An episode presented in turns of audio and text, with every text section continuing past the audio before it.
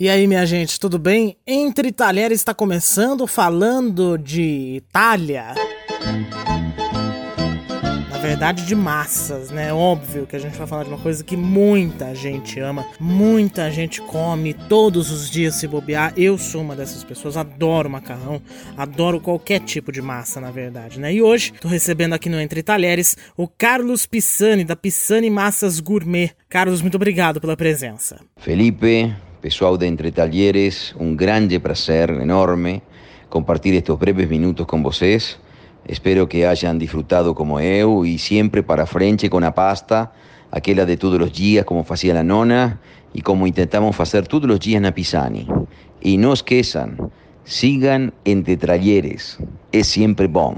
A Pisani Massas Gourmet que está na capital paulista. O Carlos, eu queria começar já perguntando o seguinte: é, os tipos de massa, né, que existem. Muita gente conhece só espaguete, mas tem muito mais, né? Existen muchos tipos de masas, masas lungas, que son aquellas tipo espagueti, tagliarini, tagliatelle, papardelle, y a pasta corta, como el pene y el farfalle. También existen masas más elaboradas, como esas masas relladas, que son nuestra especialidad y especialidad da Pisani, donde la creatividad de formas, cores e textura é mesmo grandíssima.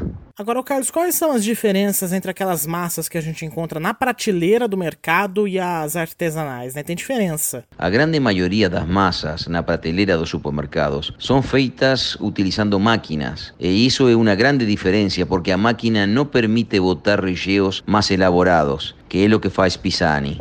Por isso é que as massas sempre têm recheio do tipo búfala com manjericão, búfala, carne, berenjelas, enfim, recheios simples. Enquanto a massa artesanal feita à mão, o seu é o limite. Ou seja, que com criatividade podemos fazer um ravioli que seja todo uma verdadeira experiência. Agora, ô Carlos, vamos falar a verdade, massa feita em casa não tem outra, né? Qual que é a dica para quem vai fazer, por exemplo, quem quer fazer em casa, quem quer se arriscar? Una receta básica, bien básica, pero que siempre resulta para hacer masa, pasta en casa, es la siguiente. 125 gramos de semolina fina de trigo duro, 125 gramos de farina de trigo para pasta, dos ovos y una yema de ovo y una collier de ya de sal. Eso va a dar cierto con certeza.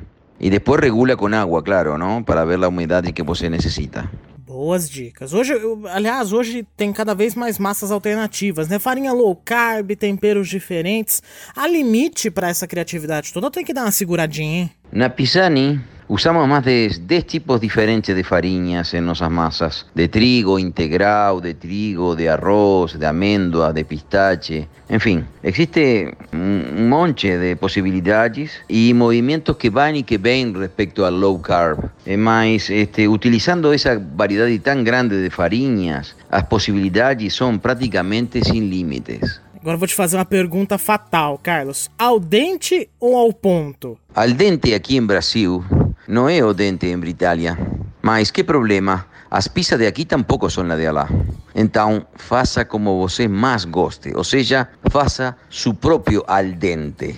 Carlos Pisani da Pisani Massas Gourmet, muito obrigado pela presença aqui entre talheres. Parabéns por Entre Talleres, es una ótima iniciativa. Bom, vamos lá. Pisani Masas Gourmet es un atelier que elabora masas artesanais, realmente feitas a mão, una a uma, y que fornece tanto restaurantes como nuestras propias lojas, que son oito, cuatro aquí en San Pablo, en Itaín, en Moema y en Jardins, la principal, y también no shopping en Alia Franco, y cuatro divididas en Rio de Janeiro, Brasília, Recife e Florianópolis. É isso, gente. Nós estamos nas redes sociais também, hein? Podcast Entre Talheres no Facebook, no Instagram e no Twitter. Estamos no YouTube também, tá? Você pode ouvir a gente no YouTube e sempre participar, claro, mandando pra gente a sua mensagem pelas nossas redes sociais. A gente volta a se encontrar no próximo sábado sábado entre talheres. Tchau!